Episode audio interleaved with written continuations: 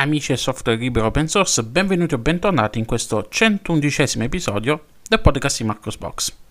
Sigla.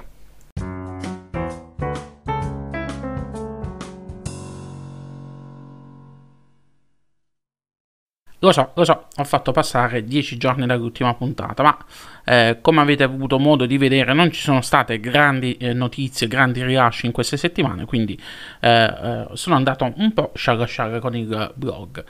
Ma comunque, apriamo questa puntata con un grande rilascio, uno dei pochi grandi rilasci che ci sono stati in queste settimane. Sto parlando del rilascio di Fedora 35, che è disponibile a download da una decina di giorni, perché è stato rilasciato giorno 2 novembre, oggi è il 13 novembre mentre sto registrando questa puntata. La grande novità di questa nuova versione di Fedora risiede nell'arrivo di Gnome 41, che adesso è il desktop environment predefinito di Fedora 35. Questa nuova versione di Gnome va a introdurre miglioramenti nella gestione dell'alimentazione, nell'interfaccia utente, ma anche miglioramenti in Gnome Software per semplificare la navigazione e la scoperta di nuove applicazioni, e introduce anche Connection, che è un nuovo client per desktop remoto basato su VNC e RDP.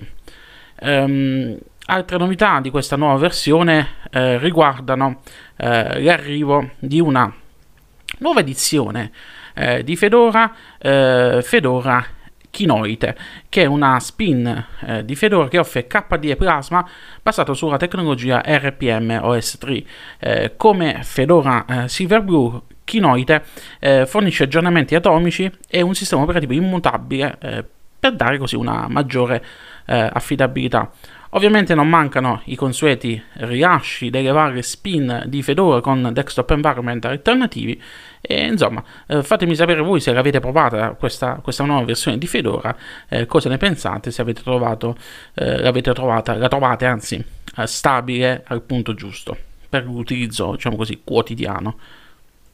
Restando sempre in tema di rilasci, passiamo adesso a parlare di LXQT, che dopo ben 8 anni di sviluppo vede finalmente arrivare la prima versione stabile. Conoscete LXQT? È un desktop environment nato dalla collaborazione tra i team di LXDE, Razor QT e MAUI, il cui scopo è quello di offrire un ambiente desktop leggero e potente scritto utilizzando LXQT. LXQT 1.0.0 utilizza come base LXQT 5.15, che praticamente è l'ultima versione LTS dell'LXQT 5, e oltre a, diciamo così, a offrire le consuete correzioni di bug e workaround, va anche a migliorare un po' le applicazioni che fanno parte di LXQT. Quindi sono state aggiunte diverse funzionalità al file manager di LXQT, ci sono stati miglioramenti nella gestione delle immagini, la modalità non disturbare è stata aggiunta al LXQT desktop notification, ci sono stati fatti anche dei miglioramenti a LXQT panel. Insomma, hanno fatto tanti miglioramenti che contribuiscono a rendere sempre più completa questo desktop environment leggero basato su LXQT. E voi, se le utilizzate, fatemi sapere che cosa ne pensate. Lo sapete che ogni tanto cerco applicazioni nuove da provare e ve le segnalo sulle pagine di Marco's Box. Qualche giorno fa ho provato un'applicazione che finalmente va a colmare uno dei più grandi problemi all'interno delle applicazioni che fanno parte dell'universo di KDE. Se come me siete utenti KDE che fanno largo uso dello scanner per scansionare file e che poi volete salvare nel formato PDF, da sempre vi siete scontrati con Skanlite, che non ha la possibilità di esportare, di salvare i file scansionati nel formato PDF, e quindi vi siete rivolti a soluzioni alternative come Simple Scan, che è praticamente un coltellino svizzero delle applicazioni per lo scanner, o altre applicazioni, però applicazioni sempre scritte sfruttando le GTK. Fortunatamente adesso le cose sono cambiate. Perché? Perché c'è una nuova applicazione che è stabile, offre diverse funzionalità e offre appunto la possibilità di salvare i documenti scansionati nel formato PDF. Questa applicazione si chiama SkanPage.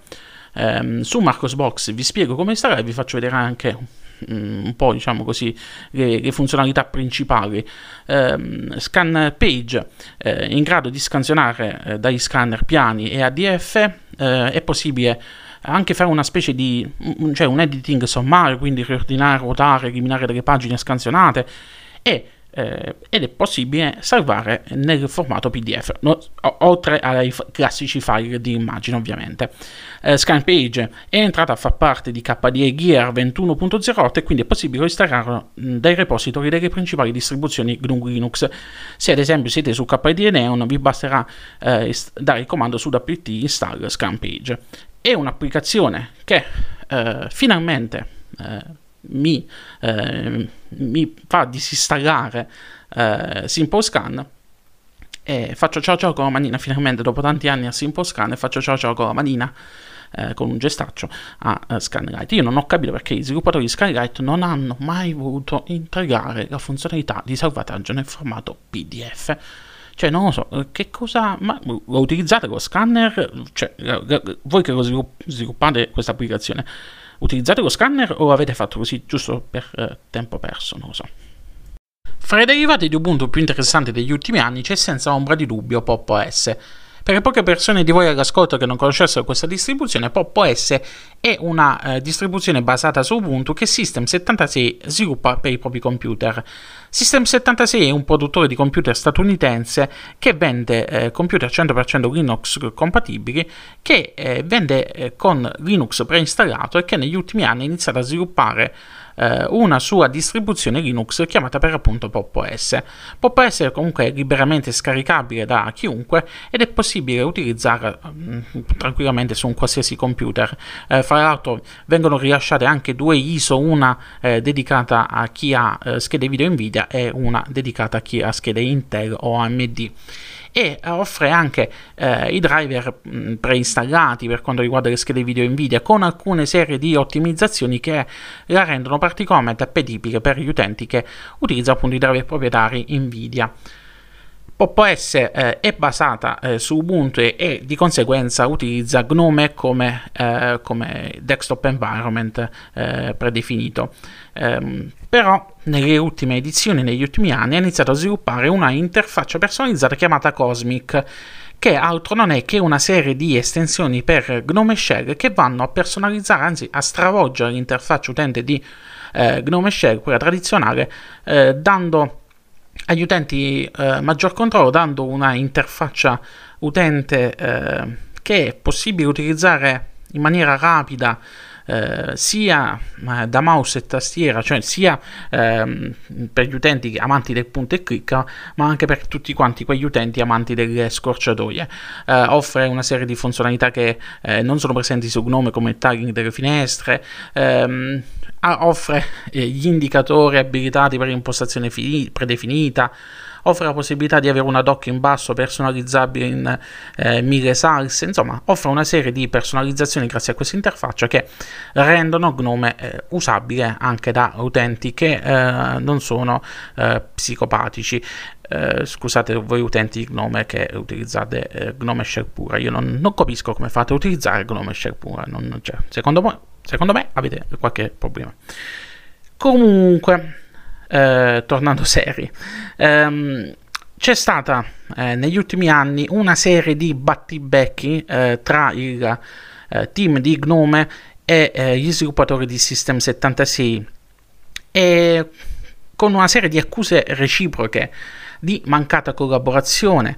System76 voleva alcune modifiche all'interno dell'interfaccia di Gnome 40 che sono state proposte, però sono state rifiutate da parte del team di Gnome. Il team di Gnome dice che in realtà queste proposte non ci sono state in maniera chiara e decisa. Insomma, alla fine hanno litigato, hanno bisticciato queste due community.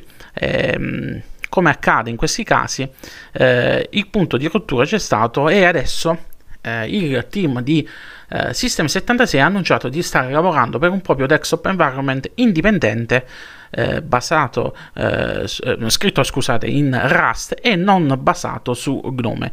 Vedremo nei prossimi mesi quel che il team di System76 riuscirà a tirar fuori. Sono curioso come un riccio di poter mettere le mani su questo nuovo ambiente desktop che il team di System76 sta realizzando, conoscendo il team di System76, conoscendo le ottimizzazioni che hanno apportato a Pop!_OS. Sono fiducioso nella bontà del risultato finale e appunto, speriamo che arrivi presto, di poterci presto metterci le mani su. Che dire?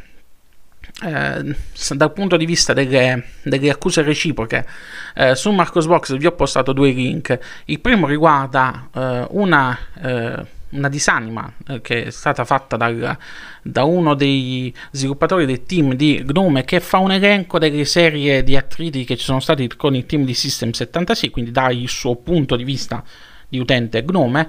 Dall'altra parte vi ho postato anche un articolo di System76 che ha pubblicato subito dopo la polemica che è sorta all'interno della community, nel quale System76 elenca tutti quanti i suoi contributi, tutti i contributi che System76 ha fatto nel corso degli anni, sia al team di Gnome, quindi con miglioramenti in Gnome, ma anche miglioramenti che sono stati fatti nelle applicazioni, miglioramenti che sono stati fatti nelle GTK, contributi che sono stati dati a Coreboot, Open Firmware, anche a Fedora, miglioramenti, contributi che sono stati dati per quanto riguarda la community di Rust, contributi che sono stati dati anche al kernel Linux. Insomma, il team di System76 si è dato da fare nel corso di questi ultimi anni, e sulle pagine del blog trovate maggiori informazioni con tutti i contributi che sono stati apportati.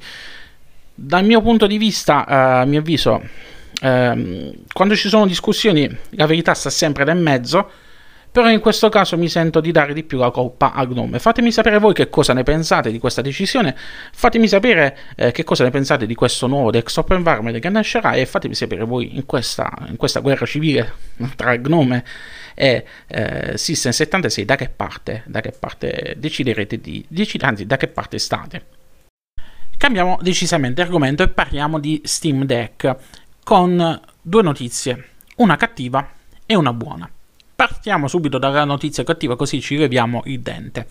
Praticamente Valve ha inviato l'altro giorno una mail ai suoi clienti che avevano effettuato il preordine della Steam Deck, nel quale ha dato una bruttissima notizia, ovvero il rilascio della console subirà un ritardo di circa 2 mesi, quindi le consegne della Steam Deck per chi ha effettuato il preordine inizieranno a febbraio 2022. Questa sarà la nuova data anche di inizio per la coda di prenotazione, quindi quelli che intenderanno acquistare la Steam Deck potranno successivamente, nella seconda fase, lo dovranno fare a partire da febbraio 2022. Il motivo del ritardo è purtroppo la pandemia da Covid-19, che sta dando problemi globalmente a tutti quanti i produttori di dispositivi elettronici, perché c'è scarsa disponibilità delle materie prime, i componenti non arrivano presso le strutture di produzione in tempo, e quindi alla fine Valve non riuscirà a rispettare le date di rilancio inizialmente previste. Quindi vi toccherà, a tutti quanti voi che avete preordinato la Steam Deck, vi toccherà aspettare ancora un po'. Ma come vi dicevo prima, c'è però anche una buona, anzi una buonissima notizia per tutti quanti gli utenti Linux all'ascolto. Nella scorsa giornata c'è stato un evento, un live stream pubblicato su YouTube da parte di Valve, dedicato allo sviluppo della Steam Deck, nella quale si è discusso dell'hardware della console, ma anche del nuovo sistema operativo che equipaggerà la console. Se avete seguito lo sviluppo della Steam Deck, saprete di sicuro che ci sarà una nuova versione di SteamOS chiamata SteamOS 3.0, che sarà ribasato su Arch Linux e farà utilizzo di KDE Plasma con Wayland e altre modifiche fatte dal team di Valve. Bene, la notizia qual è? La notizia è che stando alle dichiarazioni dell'ingegnere di Valve, verrà rilasciata successivamente al rilascio della Steam Deck, quindi successivamente a febbraio 2022, verrà rilasciata SteamOS 3.0 e la distro sarà liberamente scaricabile e installabile da chiunque, quindi anche noi utenti PC potremmo scaricarci SteamOS e installarlo sul nostro computer. Sono emersi poi alcuni dettagli sulla distro. SteamOS 3.0 utilizzerà un file system root immutabile al fine di impedire l'accesso non autorizzato, similmente a quanto accade anche su Fedora Silverblue, e per la gestione dei flussi audio verrà utilizzato Pipewire e ci sarà il supporto alle applicazioni Flatpak. Quindi tante belle notizie dal mondo di SteamOS, e non vedo l'ora di metterci le mani. Curiosità di questa live che c'è stata l'altro giorno è che praticamente non c'è stata, come vi dicevo, non c'è stato ancora il rilascio della prima ISO di SteamOS 3.0. E che cosa ha fatto Valve? Valve ha realizzato una guida nella documentazione ufficiale nel quale suggerisce a tutti quanti quegli sviluppatori che non sono in possesso del developer kit di utilizzare per ora come base Manjaro Linux con KDE, quindi che è praticamente quella cosa più simile a quella che sarà SteamOS 3.0. Voi che cosa ne pensate? Siete contenti? La installerete? Fatemi sapere nei commenti. E con questa ultima notizia si conclude qui questa 111ª puntata del podcast di Marco's Box. Come sempre vi ricordo di iscrivervi ai canali social di Marco's Box, quindi la pagina Facebook, il profilo Twitter, la pagina LinkedIn se volete, quella è una pagina personale, ma vi invito soprattutto a iscrivervi ai canali su Telegram, dove trovate il canale Telegram ufficiale di Marco's Box, dove ci sono i link alle varie notizie che trovate pubblicate su Marco's Box, quindi lo potete utilizzare, diciamo così, al posto del feed RSS che comunque è presente sul sito. Ogni tanto posto anche qualcosa che non c'entra con il sito, con Marco's Box, quindi articoli che non ho tempo di approfondire ma che meritano di essere condivisi. Vi ricordo altresì che esiste un canale, una community Telegram su Marco's Box al quale potete iscrivervi, è una community aperta al confronto dove potete parlare di tutto, non solo di Linux. E vi ricordo infine che è presente anche un canale Telegram dedicato alle offerte Amazon di Marco's Box. Se acquistate utilizzando il mio codice referral o uno dei link che trovate all'interno della pagina delle offerte, potete supportare il blog, perché sapete bene come funzionano diciamo così, il sistema di affiliazione Amazon. Voi acquistate un prodotto, non pagate niente di più, però Amazon mi dà una piccola percentuale. Ricordo ovviamente di iscrivervi al sito, c'è il canale, c'è il feed RSS delle notizie, c'è anche un canale YouTube di Marco's Box, quindi insomma sapete dove trovarmi. Lunga vita e prosperità a tutti quanti, ci riascoltiamo nella prossima puntata del podcast di Marco's Box. Ciao ciao!